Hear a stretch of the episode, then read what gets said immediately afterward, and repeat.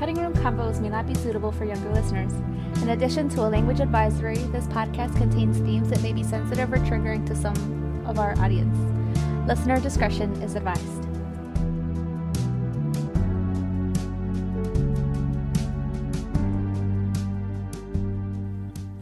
Jenny, Uh, can you believe we saw the new Megan movie? yes. It's insane, right? Ew! No, I hated that. Oh, heebie jeebies. Oh my god. I'm just gonna hit stop record. I'm gonna go con- contain my contain myself. What the fuck is it? Recompose myself. Compose myself? Jeez, now I can't even vocabulary. Look, you broke me. I'm fucking malfunctioning. Don't worry, we won't throw you away. Um, oh my god. welcome to Cutting Room Convos, everybody. oh shit. I'm Yasmin, and I think we're starting the new year off right. I'm Jenny, and I still can't get over that. I hated that so much. I had I'm no so idea where you were going to. Like that was so good. What the fuck? Neither did I. Neither did you. Okay. Um, so, in case you didn't realize, we are going to be talking about the movie Megan that uh, came out of this year, 2023, directed by, I forgot his name, something Johnstone. I don't know. I told it to you so you would write it down, and I forgot to write it down. I mean, well, I guess it doesn't matter. Right, so, yeah. just a heads up. This obviously, obviously, will contain spoilers. yes. Who are we if we're not the spoiler queens? Right. I like that. Um, so, Megan is this movie where a toy inventor named Gemma makes a smart doll, we can guess who that is, uh, for her orphaned niece. And uh, over time, we can tell that it all goes wrong. Gerard Gerard Johnstone. Gerard Johnstone, Mr. Johnstone, I am sorry. Um, so For what? for not. For being named Gerard, probably. Oh God. Sorry. um, There's lots of good Gerards in this Gerard Way. Okay, Oh, that's yeah, fine. Continue. there you go. Um, so yeah, uh, Megan, she um, is this doll who uh, kind of goes overboard on her object- objectives in protecting this girl named Katie, and uh, she goes a little haywire, uh, killing some people along the way. Um, so before we get down to like all the effects and stuff like that, I'm gonna get down to the summary and. Jenny, I'm gonna need your help with that in case I forget anything. Bet. So I wrote down a summary that's like two sentences. That that that is okay. That's probably better than me. Um, so the movie has uh, starts out with Katie, or actually no, they, it starts out with a commercial. Oddly enough, for this creepy Furby like toy. I know it's not a Furby. It's called something else. Perpetual pet. Perpetual pet. Good lord. It's like, oh shit, your dog died. Right- God. This thing won't die. And like having a Furby, we fucking know it won't die. Absolutely. And it's got the hair of a troll, it's got the teeth of a demon, it's got everything that you need in this toy. Um, so, yeah, after this commercial shows, then we, I guess, sort of transition into the toy that Katie has, who we get introduced to. She's in the car with her parents, uh, driving out to this like ski slope or something for a little trip. And the parents are arguing once in, uh, here and there, and uh, Katie's just minding her own business, feeding her pet through her iPad, because apparently that's how it works when you to play with that toy. Um, and then eventually the car comes to a stop. Parents are arguing even more, and then they get hit by a snow plow, snow truck, plow. Mm-hmm. So I summarize that as Katie, ski trip, introduce aunt's responsive toy, parents are dead.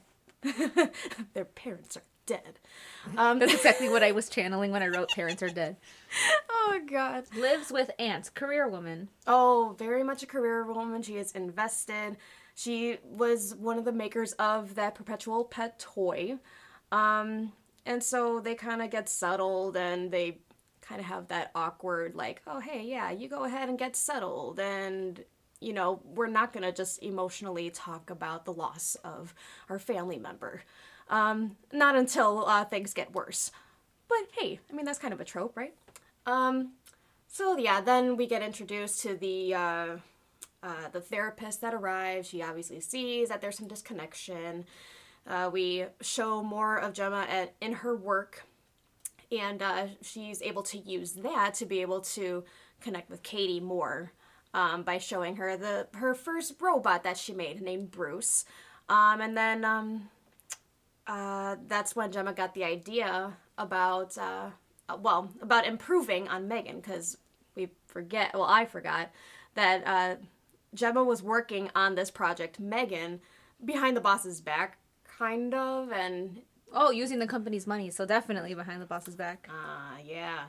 So when the boss like found out he was watching, and it kind of went wrong because they forgot to put something in the doll or whatever. Um, so she stopped for a while until she was talking with Katie, and then we begin this whole montage of Gemma and her coworkers, you know, getting back to work on this project, and we see the completed version of Megan. Um, And part of that, part of the reasoning that Gemma wanted to continue making Megan was because she obviously, like Megan says later on, wasn't equipped to be a parent. yeah, So she just didn't know how to handle Katie's uh, trauma and depression, I guess. Yeah, She didn't know how to handle a child in general, which is so ironic because she works with toys that go to children. Right? That's what I was thinking. Um, also, the fact that she didn't really process the loss of her own sister, I kind of wish we could have seen that, but She didn't have to. She wasn't close with her. Uh, They made a point of that when the therapist was like, "How close were you with your sister anyway?" Like, That really sucks. Um, so anyway, um, so uh, Megan is complete, um, and then we go to the uh, what what was it like the little um, display, I guess, in in the workplace where the boss comes in and he sees the interactions between Katie and Megan, and you know they hit it off great. Um, so he's amazed. He wants to promote this thing, and they get set to work. I lost my train of thought after that. Um, what what happened after that? I can't remember. I don't know. Were we gonna talk about the neighbor? Oh right, the neighbor got introduced at some point, and her dog Dewey, um, who's um, not exactly held on a leash, so that that pro- poses a bit of a problem later on. Um, didn't like the neighbor, but uh, um, what happened after that? I can't I don't know. You went in a lot more detail than I did. Uh, yeah. Um, so the neighbor's a bitch, she was which pretty we didn't even introduce her when in the chronological order correctly. Yeah. Regardless, then the neighbor has this dog that always goes onto the property. Mm-hmm. Um, the dog ends up attacking well, attacking Megan, I guess. Yeah. And in trying to save Megan, Katie sticks her hand through the fence, Mm. gets it bitten, lets out Mm. the most blood curdling scream. Oh my god, that was painful to watch. Um, whatever. Point is, this is where we first see that Megan's objective of protecting Katie is um, taken a little literally. Yeah. A lot literally. She kills the dog. Rest in peace, Sadie. Mm-hmm. And rest in peace, Dewey. Mm-hmm. That means two things. to you. Oh god.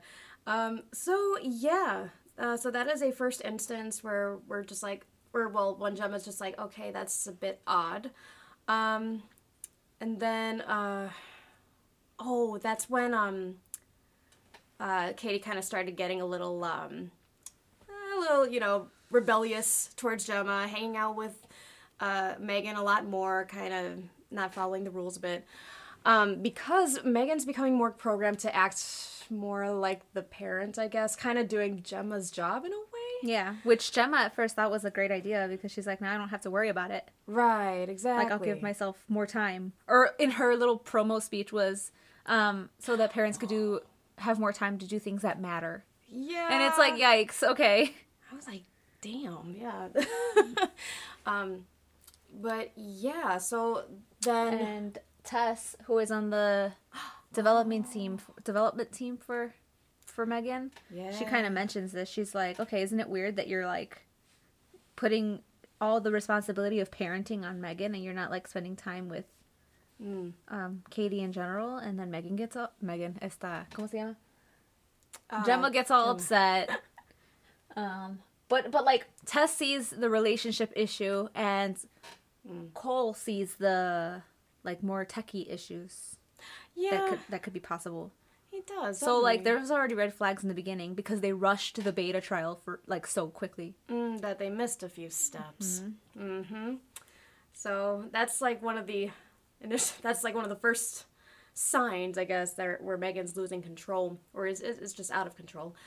Um, and then oh, and then Gemma uh, was trying to get Katie to check out this like school, this sort of school where you like learn outdoors and stuff. Um, and takes her there for the first day.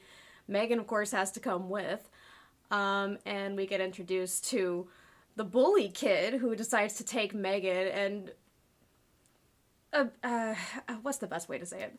Brandon the bully. Brandon the bully. He just uh, just steals Megan and just like hits her and shit. And he, he was just He was he was like a real life Sid.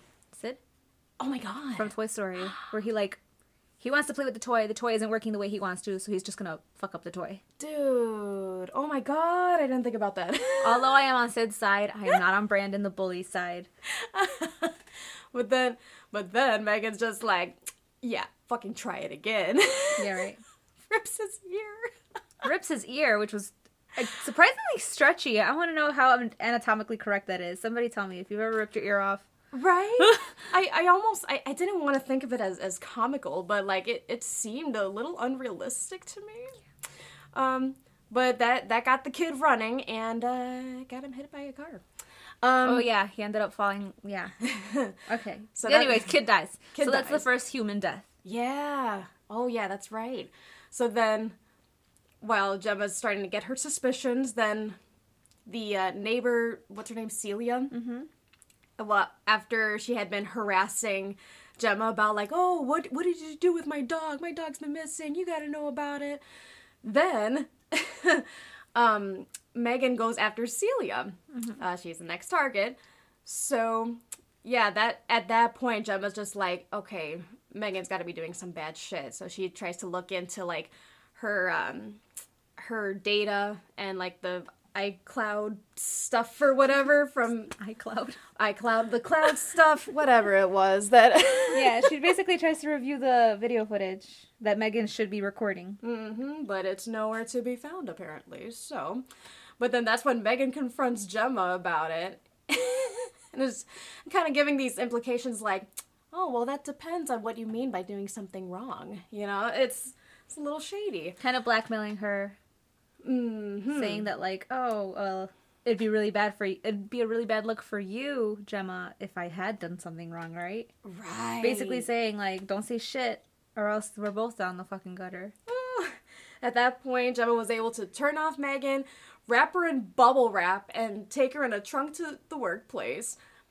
And at this point, Katie's, you know, losing it. She's just like, I want to see Megan. How can you do that to her? She's not just a toy. She's my friend. Going ape shit. Um, but then Gemma tries to talk to her coworkers about it, about stopping this whole project and figuring shit out. In the meantime, the big boss is like getting all the TV cameras and promoting this uh, live showing of Megan on TV and in front of all these people. Um, but then uh, that's when uh, Gemma finally has a heart to heart with Katie and focuses on her first instead of her work, which was really great. But then, the moment she decides to not focus on her work, Megan is already on a plan to escape and kill a couple people on the way. And uh, to uh, getting back to Gemma and Katie, which is where the finale takes place. Um, so, yeah, obviously, finale takes place at home. Uh, there's like a big ass fight. No matter how many times both Gemma and Katie fight her off, she keeps coming back up. Um, Until you they- forgot. Well, are you gonna say who she killed, or are you gonna leave that for the obituary? I'll probably leave it for obituary. Okay. Yeah. Um, but yeah, eventually Megan gets uh, killed off after her cosmetic look got uh, scratched up and cut off and uh, you name it.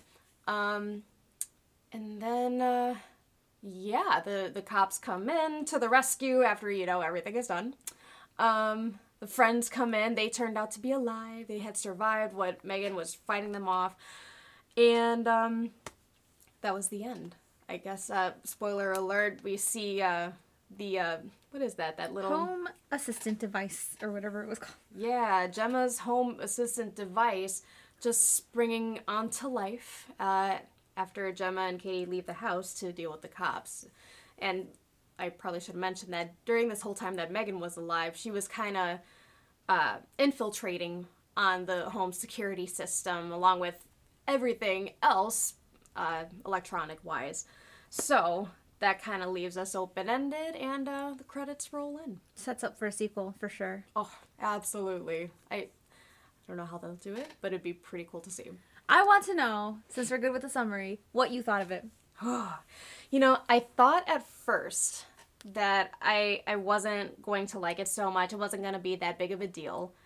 It and it wasn't. Um but I think because I I compared it to it um chapters 1 and 2 in the sense where if I was just watching it and thinking of these kids as just kids, I wouldn't have been entertained by it but I watched it in their perspective and looking at what they were doing and taking them seriously as more than just kids. I um I appreciated it a lot more. I got more into. We're talking about it? Well, yeah, but like I Okay, and how does that parallel? and I did the same uh, thing watching Megan, putting myself in the mindset uh, watching Katie, not thinking of her Oh, as Katie. Okay. yeah, not thinking of her as just a kid who wants her doll back, you know? Because in that finale, like, ev- it changed the whole movie for me. Because, like, it gave the impression at first that she was going to be just, uh, just a helpless little kid, you know? But she took matters into her own, own hands in the end. Okay, So but I did you it. believe that for a second if we're gonna add that actress and not give her anything? Hmm. We've talked about this actress before, so Yeah. part of the reason that I wanted to see this, because I didn't want it to feel like a fucking Terminator movie.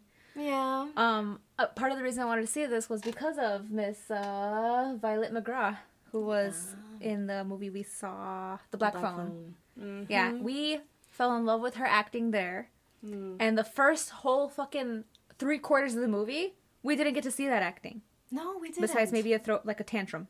Yeah. So so like I felt like there was gonna be something more with her anyway, and that was my theory in the beginning when I said she's a little fucked up anyway. Oh. Considering the story that she told Megan and um of like this was a good memory that I had was when my mom was screaming and crying and ran out of the house. Of- Like, that's kinda cockroach fucked up. Yeah. oh. so her character was a little messed up anyway. That's that's true. Yeah, I didn't think of it that way. And it's not like I expected her to just be a helpless kid the whole time. Mm-hmm. I just didn't know what could um what would have been able to have given her a bigger role near the end and how Mm-hmm. they could have done it. Like I I had no ideas about her, but I think that element of surprise it's it was for the best and it did it was positive for me. So um out of ten then I guess. I would give Sorry it. about my squeaky chair. No, that's okay. Trying to Um, get comfy. give it a seven. Seven out of ten. To be fair, yes. Okay, that's 'Cause- good. Because if I give it an eight, then then that's just uh, me hyping it too much. You know how you get that after movie hypes, Yeah. and so After I movie hypes. Right, You're I- right I though. You're not wrong. yeah I get that so bad that I give every movie like an eleven out of ten. So I just watched it, so 11 out of 10. And then you watch it again, and you're like, what the heck? right, so I I really had to put this movie into perspective to give a more appropriate rating in my opinion. So I think a seven is good. A, a, a six, it, this would have been a more boring movie to me if it was a six. And no, it got me excited. So It was a five and a half for me. yeah, I thought. I don't know what to classify it as because if you look at the, you know, all the websites or whatever, they call it a sci-fi horror. yeah, Sci-fi because it's involving AI, right? Right, yeah, It's just there was some comedic moments to it, mm-hmm. yeah, but I couldn't find the balance of that and building the story.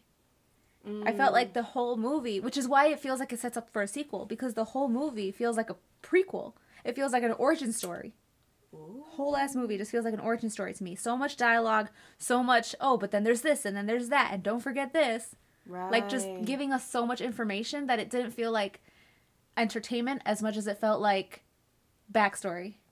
Mm, okay, that makes sense. It did kind of feel like, oh, I'm gonna grab this puzzle piece, put it here, grab this piece. Yeah. And it it's of letting you face. know. Yeah. And I also know that I also feel like it gave away a lot in the beginning, which is a, really hard for movies to not do, considering you have to set up the story that way. And maybe people's brains think differently, but you know how you watch a movie and in the beginning she like makes sure that you see that she puts the knife in the drawer, and you're like, that knife is gonna be important later on. When she showed her Bruce, I already knew. Like, how do you defeat a robot besides with another robot? Bruce was gonna be a big part of the movie, so they gave away the answer to me in the beginning. Man, I should have figured that. And I, again, didn't think about how, but And I saw I saw freaking uh, Katie wearing the glove. I, that was a split second that I didn't see that I, at all. no, you didn't. I was watching for it, and and I know that that's something that's different between you and me because I always mention those. Like, I don't look at the characters' faces when they're talking. I look at everything oh, else. Oh my god. So like, I saw her hand and I saw the little glove on, and we had already called it by then. yeah. We just didn't know when it was gonna happen. So when I saw her glove, I was like, it's about to happen. Oh my god, that is so funny. I get, that's amazing. Anyways, so five and a half out of ten for me. I think it could have been better, but I think if it has a sequel, and maybe we rethink the look of Megan, Uh, yeah. then then like eh, the potential sequel has a little more hope for me because now I know the whole backstory.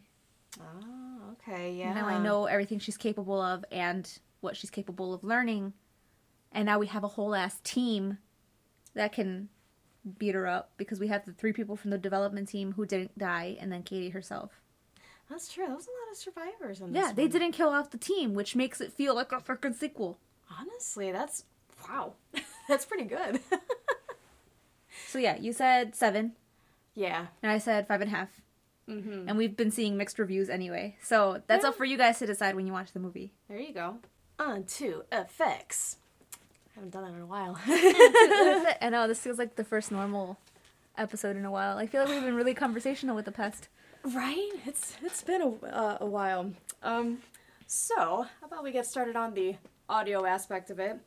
And for the most part, I just got the music, of course. So, but they incorporated a lot more uh, for audio than I thought. So I thought that was pretty cool. Um, strings. I have that in the uppercase. Of course, I'm going to talk about strings. I'm a string major, uh, string player. You know me.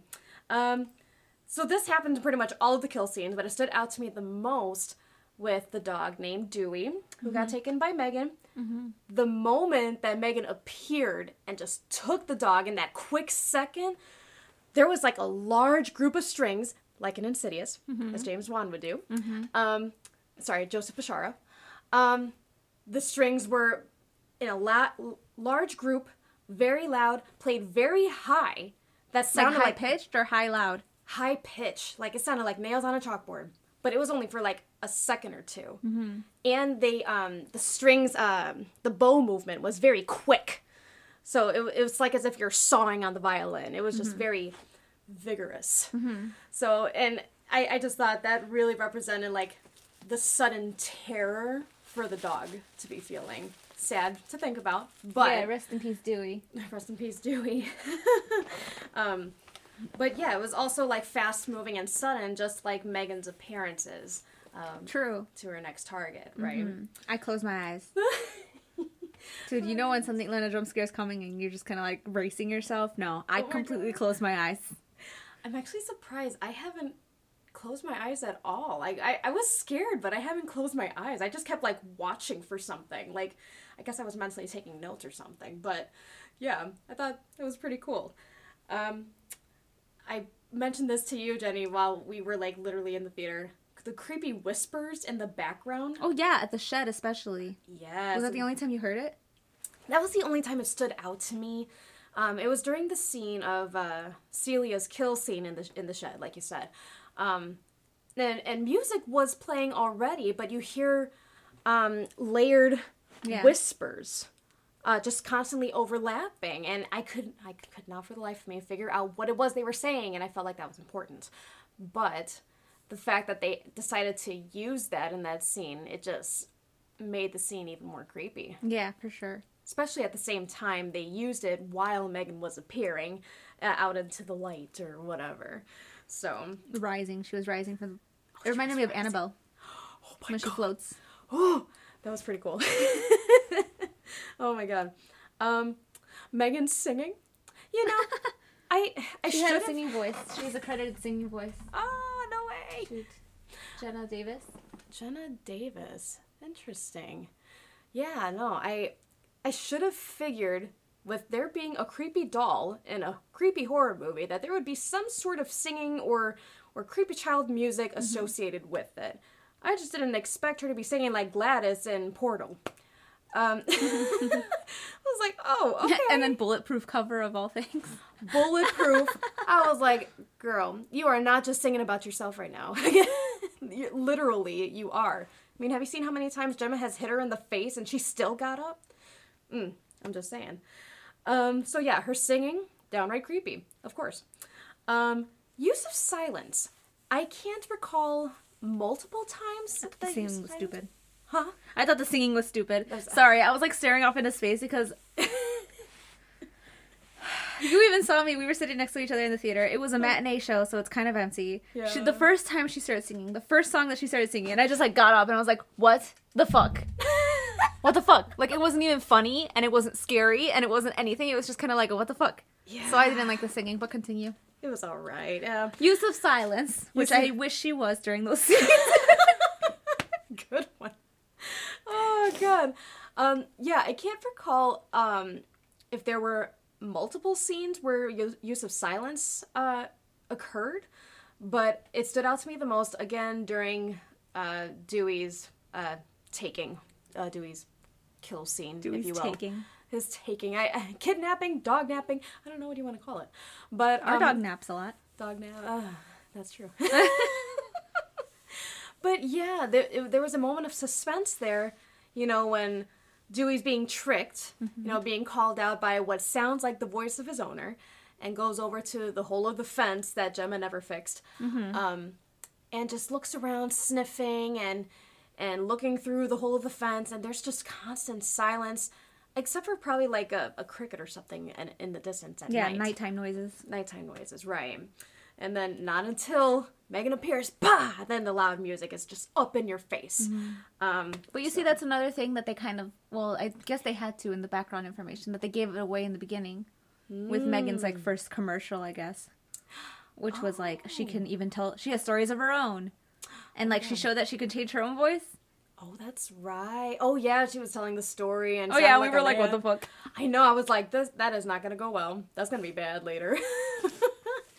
so yeah, that, I mean that's all I got for the audio. I know it's it was just mainly music, but I mean I guess the the AI uh, sounds like the sound of Megan's voice. Yeah, I was thinking about that because um, when we talk to our phone, S I R I, I don't want to call her up, but when we talk to the phones and when we talk to the little Google Homes, mm. they all have this like weird tone where it sounds like a bunch of syllables just recorded and puzzled all together. I feel like Megan mm. was a little more advanced in that, but you can mm. still hear, especially when she had R words or like certain syllables that would just like glitch a little bit. They'd like blip in her voice, which made it sound AI. Oh God! And so yeah, she still had some of her imperfections, if you will. But yeah, that was- Um, otherwise, sound. no, nothing else. I think. all right. Well, then on to visuals. I made like a motion over my face to just make it sound dramatic. Um, On to visual. visuals.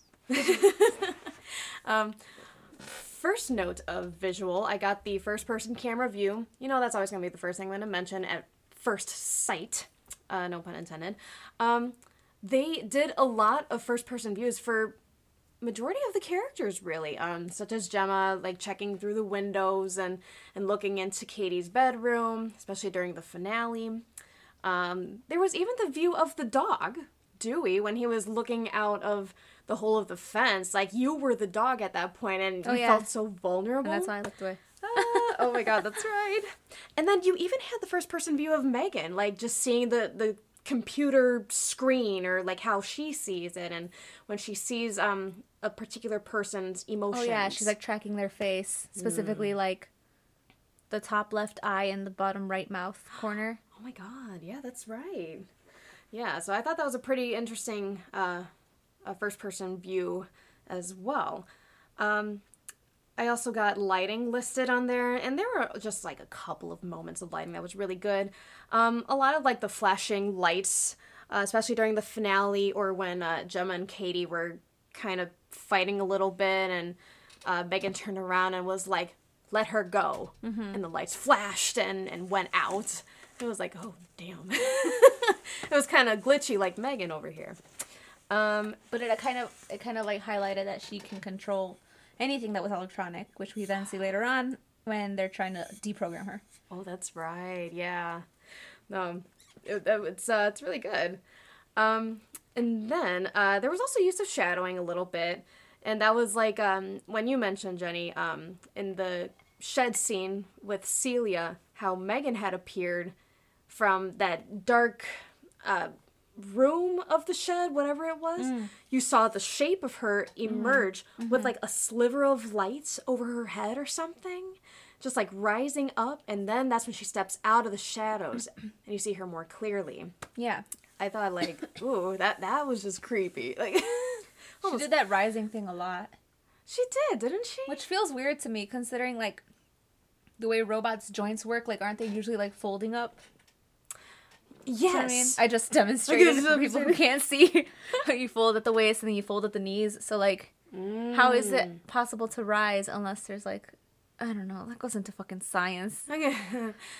Maybe maybe she was uh, learning more at that time how to function properly like a human i guess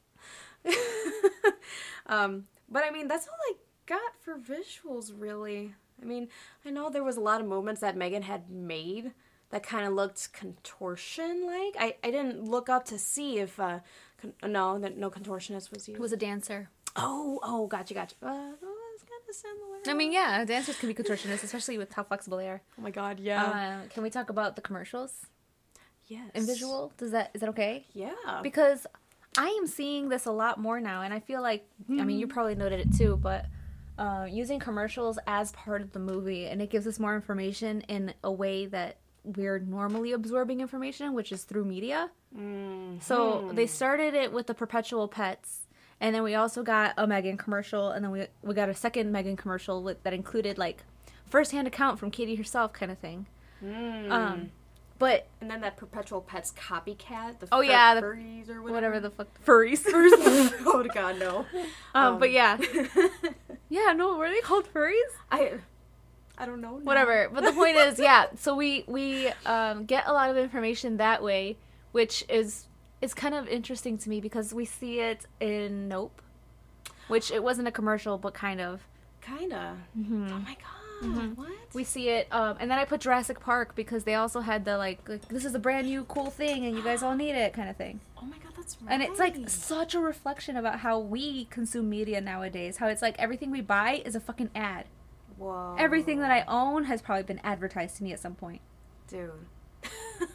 and also like it it's kind of like a like a shortcut in a way when it when it comes to telling the story. Yeah. It's like it just Yeah. like here's this information, but in a fancy commercial like Yes. setting. Like it- it's so weird. Oh my god. No, it almost works because like it's a it's a movie about this crazy toy. Yeah. you are a toy. Yeah, I just wanted to. Yeah. oh my god. I just wanted to make um that connection with the commercials, which I I like it. I don't know. I like it. I I don't not like it. I get I'm not bothered by it for some reason. I get it's good to have. Why not? Yeah, and you're right about it giving you so much information in like a minute thirty max. Right. It, it's better than like a protagonist character just just giving a short summary in one sentence Oh, yeah. about something. Because then that feels forced too, where you're like, oh, she's probably you know collecting data information, and it's like, okay, Mm-hmm. that's scripted. Right. But if it's scripted on purpose in an ad, then it feels better. It feels like it flows better. we're seeing it for ourselves. Exactly. Mm-hmm. Yeah, I'm straight.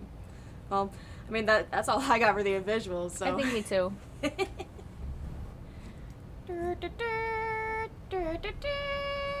I'll work on it. Um, so,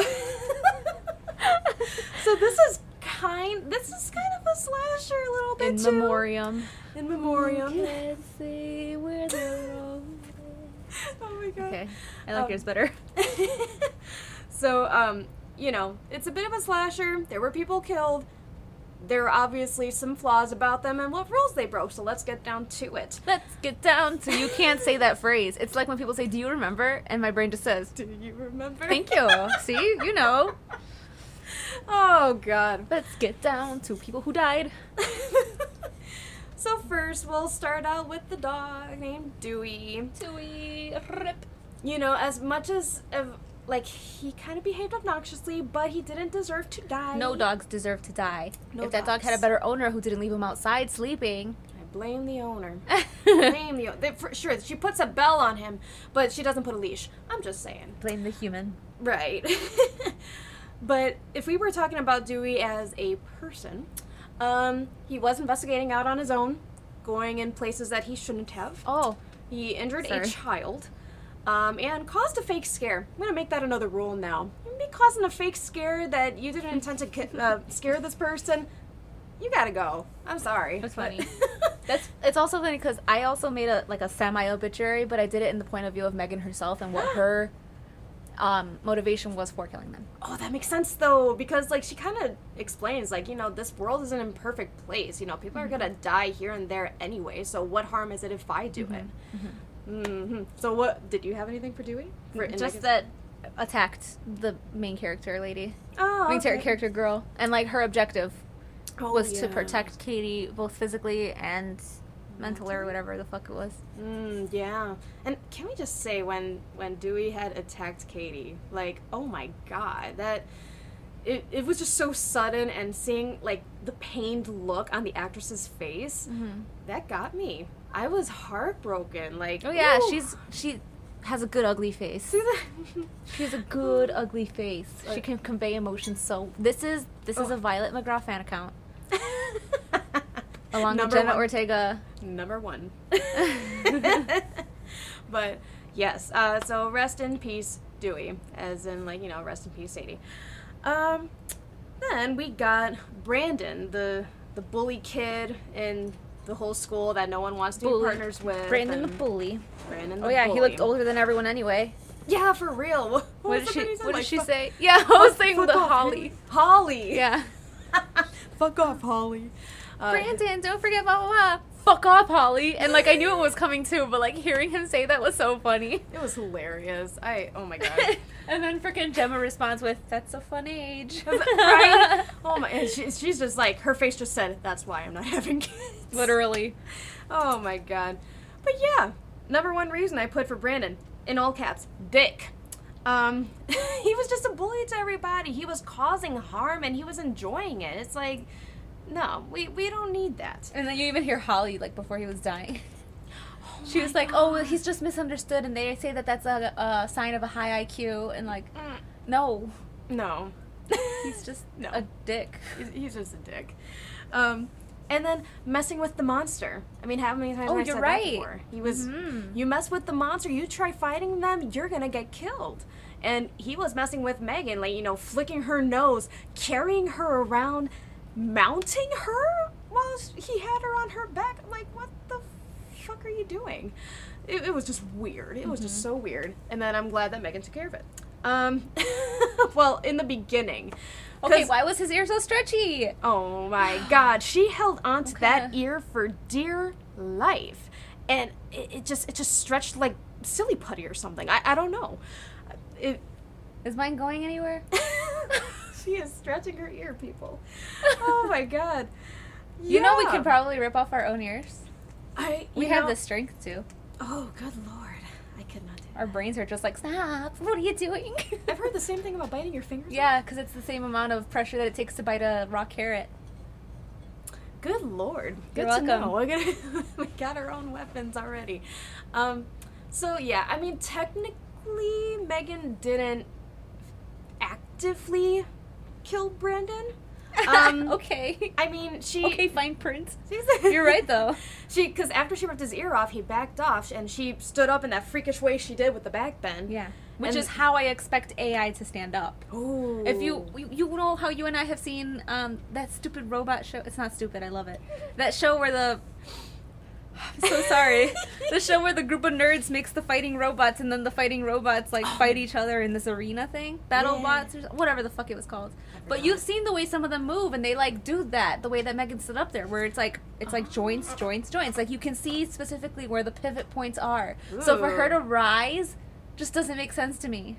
That I can see that. Yeah. Well, that's weird. Sorry, but Well, yes, she just did this whole ass exorcist backbend shit, and then she and said, said, like, "This is the part where you this is the part where you run. run." Sorry, totally No. jumped the gun on that. No, that's okay.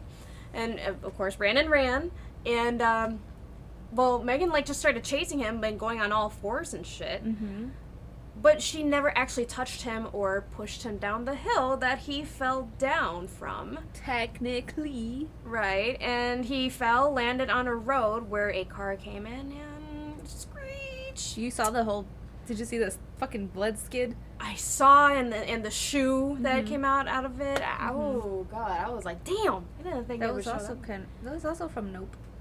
Oh my god, the one was, shoe it? that we have to focus on one shoe, What the which is ironic too because bully Brandon took Megan's shoe and tossed it. Oh, oh my! Oh yeah, that's right. Mhm. What the hell? I don't know what that was about. I, What's about that one shoe, huh? Mm, yeah, it was weird. so, uh, Brandon. On to Rip. Rip. On to Celia, the neighbor. First reason, annoying. Um, because that was the best reason I could come up Mine with. is that bitch Celia. So I mean, the best uh, reason I could come up with in terms of like the horror movie rules is that she knew too much about said monster. Mhm. You know, she was kind of on to Meg- Megan when she was trying to blame Gemma for her dog missing and saying, oh, maybe she has nothing to do with it, but how about you ask that little girl in there who's always staring out her window at 3 a.m.? 3 a.m. Why is it 3 a.m.? It's not a ghost It's story. It's a witching hour. It's a witching hour. Oh my god. Why is Celia awake at 3 a.m.? For real. hmm? Just kidding. I mean, I know that she gets up at night to like call her dog out and whatnot, but 3 a.m. 3 a.m. Come on. That's weird. Celia, go to bed. go go to bed. Well, Megan was happy to put her there. So, night night, Celia. Um, okay.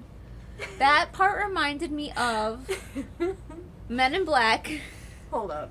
where the dude takes the pesticide guy and sticks the pesticide, um, the smoke gun into the guy's mouth.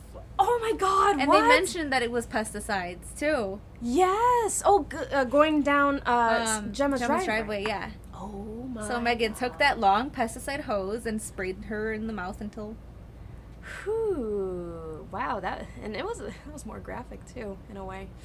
what? More graphic than Men in Black? Well, I mean, sh- yeah, he she shoved it down his throat. Yeah, that guy was true. smoking out of his ears. Oh God. Did it show blood though? No, but he smoked out of his ears. True. Wait, how do you know we saw blood? Because after uh, um Megan was spraying, they showed like the ground and like a, a vent or something. I thought it was the pesticide running down the water. Because I, thought it was red. The pesticide was orange. Oh man, I, had that Whatever. We can watch it again. there you go. Night night, Celia. Um, and then after a while of no killing and Megan being turned off, she turns back on, and uh, she did attempt to kill um, Cole and what was the the woman's Tess. name? Tess. Cole and Tess. Um, but uh, she didn't succeed. It, it was close though. She what? She tricked Cole and put him in that like you know hanging position with um what was that string that It's was like holding the, Megan? Uh, cord shit. Ah, Whatever. It held her up.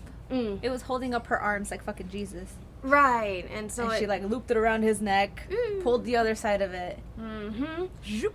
And then Tess was able to like make her way around uh, Megan to set him free. But in that meantime, Megan had uh, put a screwdriver into that flammable, uh, Gas What or was it, whatever it was. like Some a type tank. of yeah. yeah, something like that. But I think I think it's weird that Megan didn't kill them. It kind of goes to show that her objective isn't to kill senselessly. Her objective is to protect. Oh, what the fuck, Katie? Uh, oh, oh yeah, because So- they've been doing harm to her. they didn't do anything Yeah. to Katie. Mm, that makes sense. Because I, I initially thought like, oh wow, she didn't finish the job, but they they weren't doing anything wrong. They were just in the way. Mm-hmm. They were just in the way. But that defeats a trope. I I should probably mention that in the tropes. The, it defeats the trope, you know, where people are getting killed in the wrong place at the wrong time. But she she gives herself reason before just killing senselessly. It's not, you know, it's not entirely mindless for her to kill, Yeah. um, which is very interesting. Um, so after that, had she had gotten away, she ran into David, the big boss guy. It's just down the hallway, and it was with this like badass music that goes along with it, and that's when she starts doing her little dance. And uh, you know, twirling around, hitting the wall, uh, foot popping kiss, and then she grabs from the, what is that? That paper shredder thing, the blade from it, Yeah. and uh, that's when David's just like he went from what the fuck to oh shit, uh, running for his life. Um, At first, when I saw, okay, because David turns the corner, sees Megan, and says like, "What the fuck?" Right. Yeah. But then he doesn't get what the fuck until she grabs the knife. Yeah.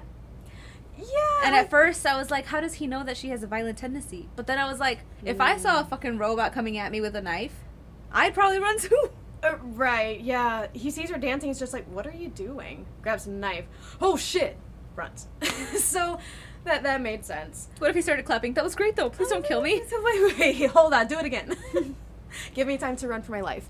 Um, so uh, the only thing that I put was that he had anger issues, uh, and you know, there's always he was, he was that asshole character in a horror movie. You know, that kind of asshole character. He was like a cliche boss though, like kind of how bosses are portrayed, like in uh Oh, the one with Ryan Reynolds and the guy from Stranger Things. Ryan Reynolds, the guy from Stranger Things. Why Uh, am I blanking? he's like a he's a video game character and he comes becomes Free guy. Yeah, Free Guy, which is also about Oh. AI developing fucking more knowledge than they need. Oh my god, that's right. Free Guy is a great movie. Free Guy is a guys. nice movie. Honestly, I could watch Well, that yeah, repeat. that's the same with the bitch boss, where it's like nobody likes their boss apparently. Uh, yeah, that's right. So he just felt like a cliche boss to me. It didn't feel like enough reason for Megan to kill him. Mm, that's a good point. The only thing I could think of is like in, in Megan's perspective of protecting her objective, Mm. he was trying to what mass produce Megan's. So like, why the heck? I don't know. That is Mm. weird. That, that is pretty weird, isn't it? Yeah, now that I think of it, yeah, he was in the way, but like, hmm, I wonder about Megan now. what, what are your objectives, Megan? Um, and so then shortly after that, she kills Kurt. Mhm. That was last. Um, I put initially that he was in the wrong place at the wrong time because he was just arriving on the elevator, and that was initially for David's rescue, but it was very uh, short, uh, short timed, I guess. He wasn't trying to rescue David at all. No, David was just taking advantage like he always does. Um, but yeah, you know, Kurt was a witness, I guess. So That's I, also what I wrote. Yeah. Mm, okay. So yeah, Megan had to eliminate that. But also like when she did that little uh that little speech with him about how like, oh, you know, putting in his mindset that he had motive to kill David so that way the blame could be taken off of her because he did witness her. And but he was trying to fight the monster uh, at the very um, last minute of his life. Uh, so rest in peace, Kurt. True. I wrote down. Well, yeah, I thought at first that he was also like a. It's because he saw. But he also kind of had terrible morals in general. Like he saw David running towards the elevator, said hold the door or whatever, close the door. Oh yeah, he said close the door, and he was pushing close the door. Yeah. So I was like, ooh shit. Drop his kombucha. I called him kombucha Kurt on here. oh my god, kombucha Kurt, I like it. Kombucha Kurt. Elevator dude kombucha Kurt stealing company secrets. Was that true though? Cause also witness. That's right. That, that was like a, a very split second, like seeing him download Yeah. something that he apparently wasn't supposed to. So, Under the guise of being stupid. uh, uh, right. but that's all I got for the obituary. Rest in peace, guys. Unto scares. I love doing that. Um, so I did my best trying to notate the scares that I could remember from the movie. Um, of course, there was the fake scare of Dewey the dog uh, coming up at uh, Katie's car window. Oh yeah, that scared me. That was so funny. I jumped practically out of my seat. it scared me too. We were both like, "Oh shit." but you know, it's funny because before that, that was a use of silence there too. I realized. oh, true. And all of a sudden, the dog just barking out of nowhere. That was pretty loud. Um, so yeah, there's that. I, I couldn't think of any other fake scares. That those usually tend to happen more in the beginning of scary movies. I There think. was a couple of uh Megan, what are you doing here? Oh yeah, true. A like couple of those where she just appears out of nowhere, which I guess is not a fake scare, but or like she's um, not a immediate threat at the time. right. She's just quiet. Yeah, or like the, the therapist when she was uh, talking with Katie and she started crying. Oh and she- yeah. she's like, "Oh, I'll get you another box of tissue." And she turns around to her left. Megan's already standing right there, Which is kind of cool because we can see Megan like out of focus in the background the whole time. Yes, uh, another visual. Oh my Another God. trope. dude. that was cool. But also like the camera view too. Like you see from the camera, you see uh, the therapist talking uh, with Katie, like looking to her right a little bit, and then as she's turning her head to the left, the camera kind of shifts over to the right of her. And all of a sudden, you just see what was next to her the whole Yeah. time. I was like, "Oh shit, that that's pretty cool." Um, yeah. So that's all I got for fake scares. Uh, jump scares. Me- Eh. Megan's every appearance. Literally, it felt pretty like uh, jump scare heavy. It Which did, so did the black phone though. That's what I was gonna say. Yeah, it was kind of reminiscent of that. Es- Especially, um, well, especially the the dog scene. I'm gonna keep saying the dog scene. That I mean, it scared the bejesus out of me. Same, right? um, but I mean, that's the best example I could come up with for the uh, jump scares. Um, and suspense scenes. There, there was a good amount of suspense. Um, like when Cole was being told to go and unplug uh, Megan uh, close before the finale. You know, he's he's slowly walking around her, Yeah. taking his time unplugging every little plug that's in Megan, and it was taking his time. he was, he was oh my god, he was so slow. Um, Slow, yeah. he was so slow. And um, I also love that he took that, that long punching stick and he just pa punched her in the face to test out that she was not on. so that was pretty funny. Um, and then, oh yeah, I guess there was a little bit of suspense for Celia where she was walking around at night. You know, there's a lot of night sounds, and she hears what sounds like Dewey's uh, barking or his sounds, but obviously it was Megan slowly walking into the shed and you know light flickering, things like that. So you know, it's pretty creepy. Yeah, that's kind of similar with um Dewey's that too, because like it was just we heard Celia's voice, quote unquote, Ooh, through the through the hole in the fence, and it was kind of just like a slow zoom to the hole. Ah. It was a Ooh. view of the dog, and so like that one was kind of drawn out too in suspense, and that's why I closed my eyes because I knew it was coming. Oh my god! I still got scared. Um, then another moment of suspense was uh, was Gemma at the start of the finale, where she was slowly just walking around the house. We're kind of walking with her. You know, Yeah, see her home person wasn't responding. right. Who I could have sworn was named Elise. If it was named Elise, that oh my god, that'd That be has amazing. to be intentional. Ah, so intentional. Come on. And I don't remember. Ah, that would be so cool. But um, yeah, that's all I got for the for the scares for this one. I I mean, there were scary moments. There were moments where I was just like, oh my god, hurry the fuck up. But um, yeah, I mean, not too many. Are you scared of AI? It kind of freaks me out a little bit. Yeah. It feels like a thing that Aquarius would be scared of. It's kind of funny because it's like you know we're both weird in our own ways. Um, so yeah, yeah, it kind of kind of freaks me out a bit. Yeah, because I think that um, I feel like it's becoming. It's always been a fear. Like changing technology has always been a fear for people. Like that's like I explained the Terminator before.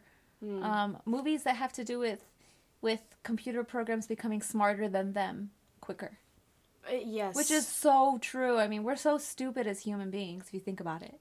honestly, it's unfortunate. So I wrote down like AI as a new fear, especially for older generations, because like the younger generations are growing up with it, so like they don't think about it as often as we do. It's just like another Alexa or another Google Oh, Home. wow. Yikes. or Siri. But like with us who haven't grown up with it and then I mean, I don't want to show our ages, but Right. with us who haven't like grown up with it on a day to day basis, didn't like, you know, we weren't nonverbal with phones in our hands. Right, or sitting around with an iPod iPad to our faces. Yeah, exactly. So like, so I feel like the fear that they're I don't know how to explain what I'm trying to say. I, I think I know what you mean. It's like um it's just this fear it's just becoming it's becoming more concrete. You know, a lot of people back then would probably think like, "Oh, you're you're crazy for thinking technology would be like this." You know, eh, ah ha ha, it's funny. It's not exactly funny now. The fear of technology surpassing our human abilities Mhm. is very real. Mm. And that's why you always be polite to your home security devices. your home assistant devices. And that's why I don't use my phone so much like as everybody else. Can't hide it though. I know. It's hard. so yeah, that's all I got for scares. I got tropes on it. See that that sounds a lot better than that AI singing shit, right? I mean, I I'm just saying. Can you sing it like AI? I got tropes on it. I don't know. I get. You do the GLaDOS Cake song pretty well. This was a triumph. I'm making a note here. Huge success. Do you know the whole song? Most of it. Oh my god. if you haven't played Portal, then listen to the song. Um, so for tropes, uh, you know, I have a lot more of a live tropes. I haven't really thought much of kill tropes in this one so much. Um, It felt pretty tropey. didn't it? Especially with the behind you. Um, where in the lab with Cole, he like turned around after he unplugged Megan. That's when the computer started kicking back on. He looks over and then he doesn't see Megan wake up behind him and mm-hmm. like take him mm-hmm. down. So I was like, I, I literally said it in the theater, behind you. so there you go. There's also the the trope of the dead parents scenario, you mm-hmm. know, and you end up uh, in guardianship of someone that you're not really close to and have an awkward uh, awkward moments. We just with. talked about that with Wendell and Wild. Oh my god, that's right. Same way too, where the kid was in the back seat. Oh, that is so true. Oh my god, that's so weird. I because you mentioned a lot of like Jordan Peele. Uh, like movies in relation to this, and the woman who played Gemma was in a Jordan Peele movie, so I'm wondering how close she may be with Jordan Peele. The woman who played Gemma was also a producer in this, wasn't she? She was. And like I mean, it would make sense if she like worked a lot closer with Jordan Peele in the past to have a lot of to bring in these sort of ideas that we see in the movie. Cuz I think that's pretty cool, you know. Uh, yeah, executive producer Allison Williams. Mhm. So yeah, I I think she learned a few things, you know. For sure. So th- that's pretty cool. I admire that a lot, actually. Um, but yeah, uh, the the dead parent scenario, they kind of got that one spot on, kept it a little bit classic. Um, of course, the trope of technology being out of control, everything uh, going haywire, and and you know technology getting smarter. You know, as as as you mentioned, Jenny. So. I mean, that goes without saying. That's what the whole movie is about. Um, I put this trope old school always wins because this applies to any genre. My first example would be The Incredibles. Let me explain. So, after they defeated that giant circular robot thing, right? Um, well, everybody realized, oh, this the superheroes are back. Oh, it's old school superheroes. Instead of that syndrome guy that was trying to impress everybody with all his fancy technology. Oh, true. And the two old guys who saw the superheroes being applauded after everything was was saved, they're just like, "Oh, you see that? That's the way to do it." Yeah, that's old school. Yep, old school likes the old school. You know, I like that sort of line. It's it's cute. Um, but it, it, the same went along for this one, in the sense where we we talk about Bruce, the giant robot Oh, yeah. that Gemma started building. You know, Megan has control of all of the latest technology and everything around her, and even her own creator couldn't fight her down physically. And then I, I love the way Katie introduced Bruce. She like came in, you know, she had her hands behind her back. And in case I didn't say, the way that Bruce is operated is through these like light up gloves. Um, and that's how like you make the motions that you want Bruce to make. So I thought that was pretty cool. Um, but when the way Katie introduces it is that she comes in with her hands behind her back and she tell when Megan's trying to be like, "Oh, this isn't what it looks like, you know. We can still be together," that sort of thing. Uh, Katie just goes, "I have another family member I didn't tell you about." Takes out the gloves. His name is Bruce. Turns it on. I was like, "That's fucking badass!" Like, but like, you know, Bruce is more of an old school robot. Not doesn't have the highest. Uh, uh, technology that Megan has, but you know, it's old fashioned, just a, simply a bigger, stronger robot. Yeah. Like just down. like Nokia phones. Oh my god, yes! Indestructible! That's so true. But yeah, like he, you know, he didn't need to take control of any other little bots around him and stuff. He just used his own strength, what he knew best. And you know, bashed Megan's face in and tore her in two. So, That's funny that you say Bruce did that. Bruce, oh, well, yeah, Cady did that. Cady did that. It was mimicking Cady. That's Bruce true. mimicked Cady with the gloves. Yeah.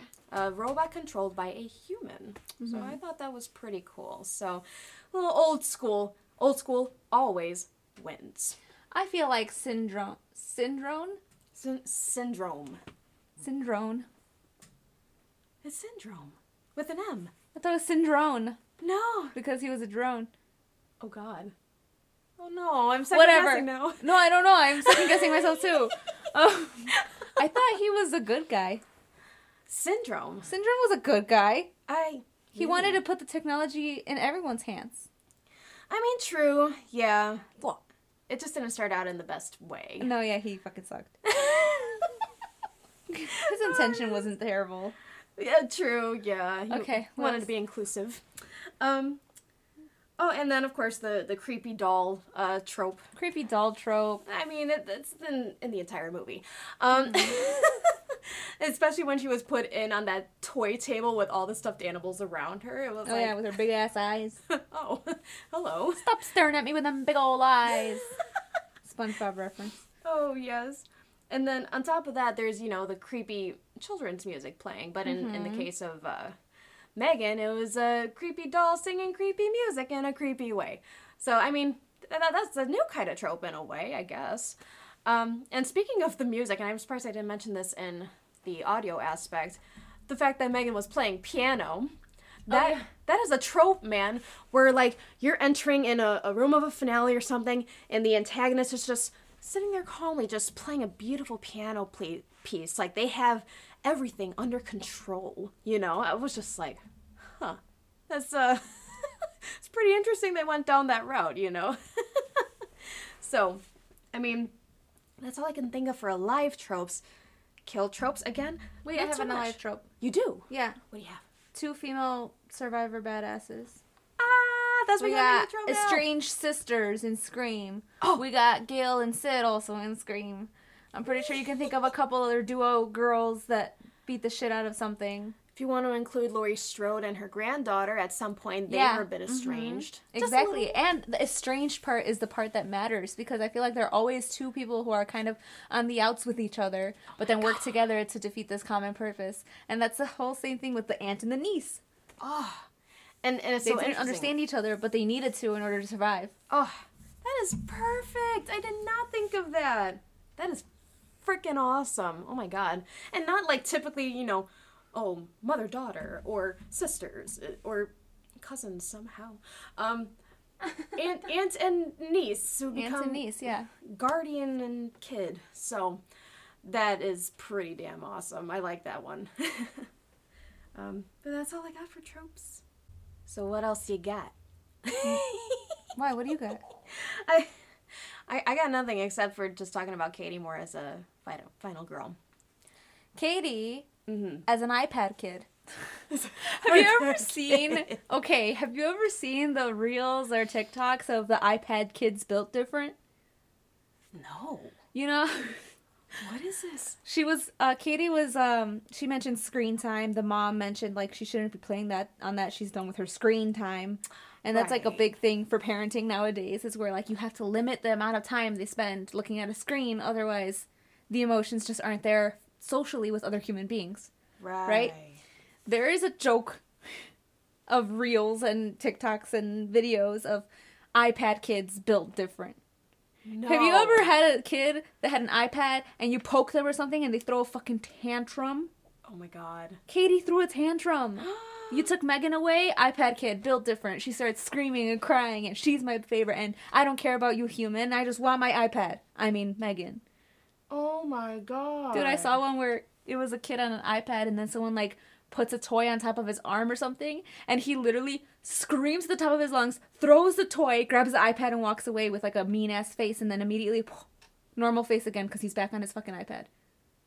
Oh my god. Are you serious? Yeah, it was far, but it's supposed to be funny because these kids are fucking weird as hell. like, Oh man, this is just sad.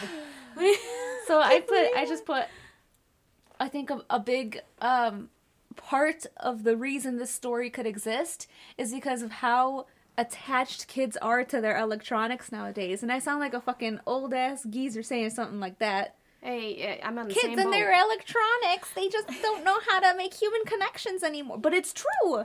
It's so It's true. even the therapist said, like you made this toy so real and so responsive that she's gonna make an emotional connection to Megan that she that you can't untangle, that you can't break, that you don't have with her.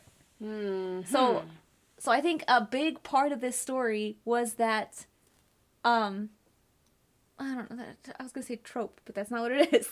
Oh. Theme. That theme Ah, is the theme of these like a kid and their electronic device, the touch of the world at their fingertips Oh my god, for real. they're gonna they're gonna want it more than they want parents, especially when the parents are just nagging.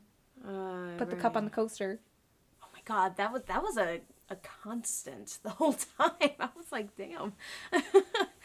um, but yeah, I I can't help but wonder for the actress who played Cady, you know, being a, a young actor, a, a kid, if because you know you have to understand your role at such a young age for for any kid for any actor. In her case, did she understand what she was doing? So then, given how young of an actress that she still is, uh, I forgot her name, Violet. Mm-hmm. Violet. Um, because you know, as a young actor, you have to know your role. Like you have to learn it. You have to learn why you're acting the way that you are. I mean, I'd like to think she's understanding her role, right, as to why she's why she has to act out so rashly about not seeing Megan. And I wonder if she understands I what you explained, the technological aspect of how young people are these days with technology. I wonder if she's the same way. I don't know. Maybe they didn't even have to explain it to her. Just like they took away your most favorite best friend. Like Maybe, yeah, that's true. Oh, yeah. But, I mean, regardless, she did a great job. She did a great job with her acting. I mean, as always. I mean, if you haven't seen, uh, what was it, Haunting of Hill House that she's in? mm-hmm. Haunting of Hill House, The Black Phone. Please, do us all a favor. Watch that stuff. Watch this movie. See how great she is. I'm, I'm not even kidding. And as a final girl, she she's still got potential. She's growing.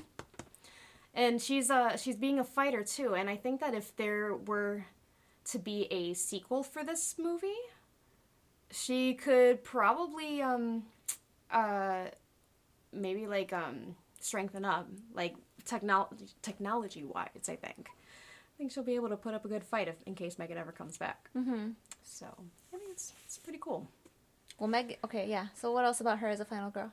um well she has oh i should go uh, with my rules um she well she does have a li- well no sex drama thank god i mean she's too young um um and she does her best to make use of her environment um at least when she was able to put up a fight um, true.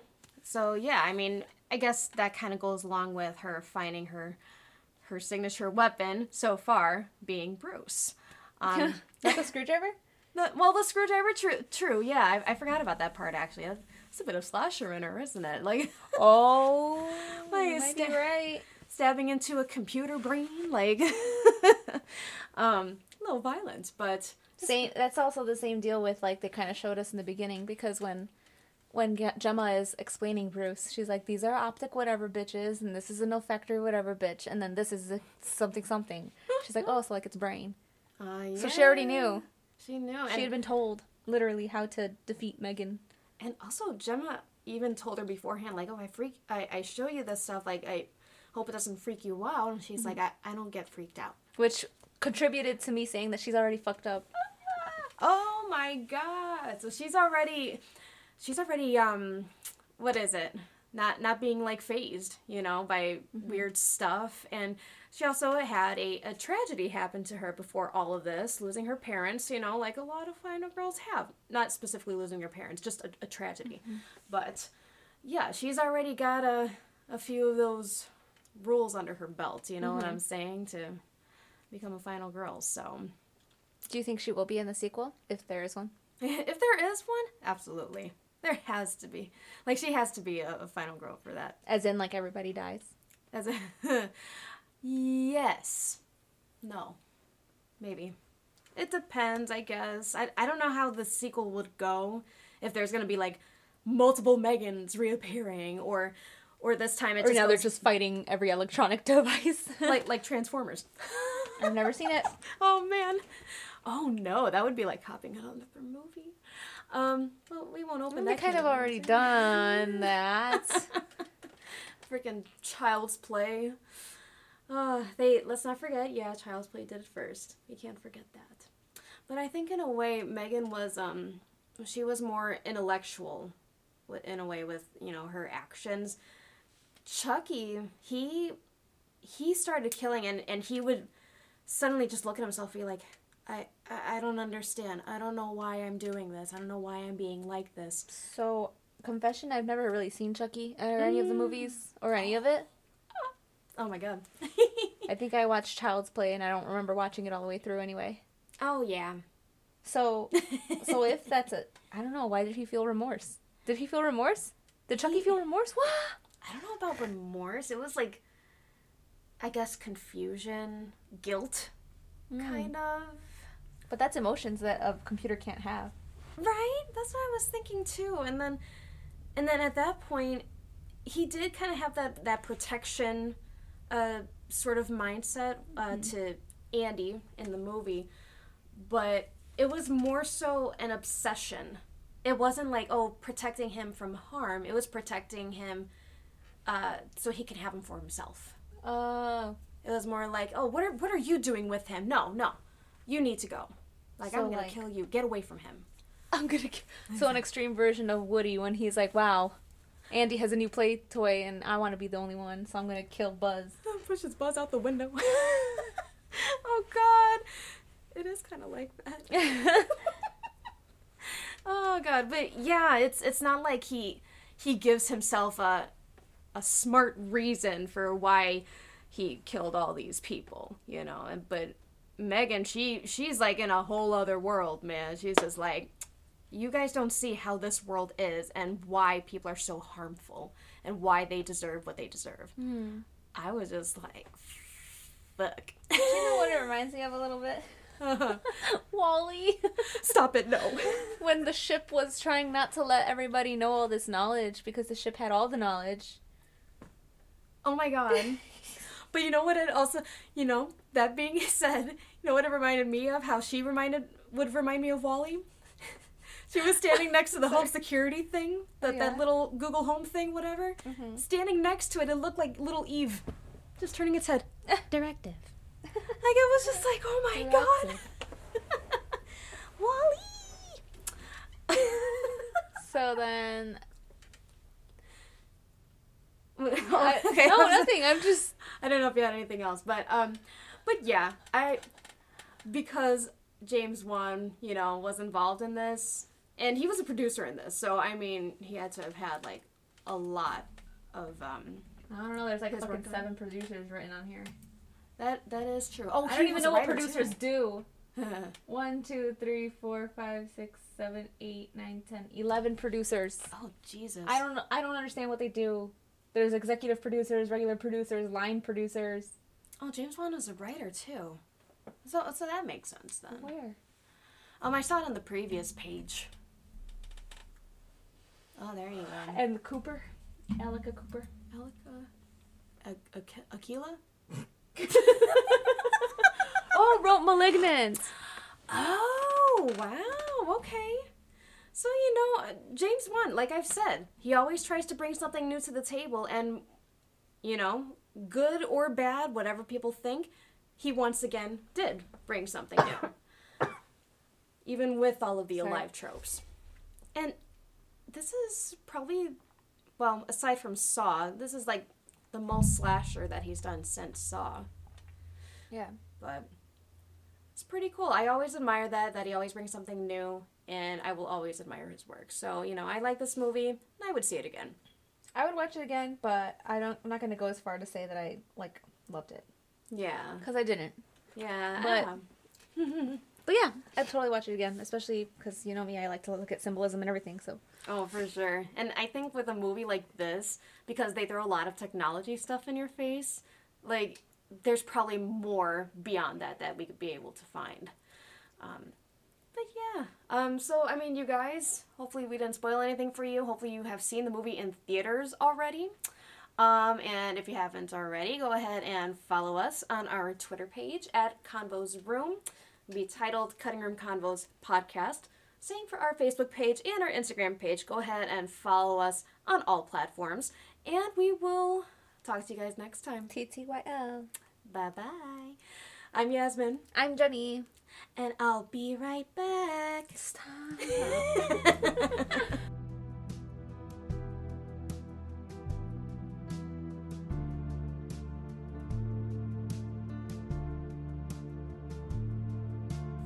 Cutting Room Convos was recorded at our home studio. All opinions are our own and we do not represent any companies mentioned. This uh, episode was on Megan, the 2023 film directed by some guy named Gerard, Gerard Johnstone. Don't forget to follow us on all social media. Hope you enjoyed. Bye.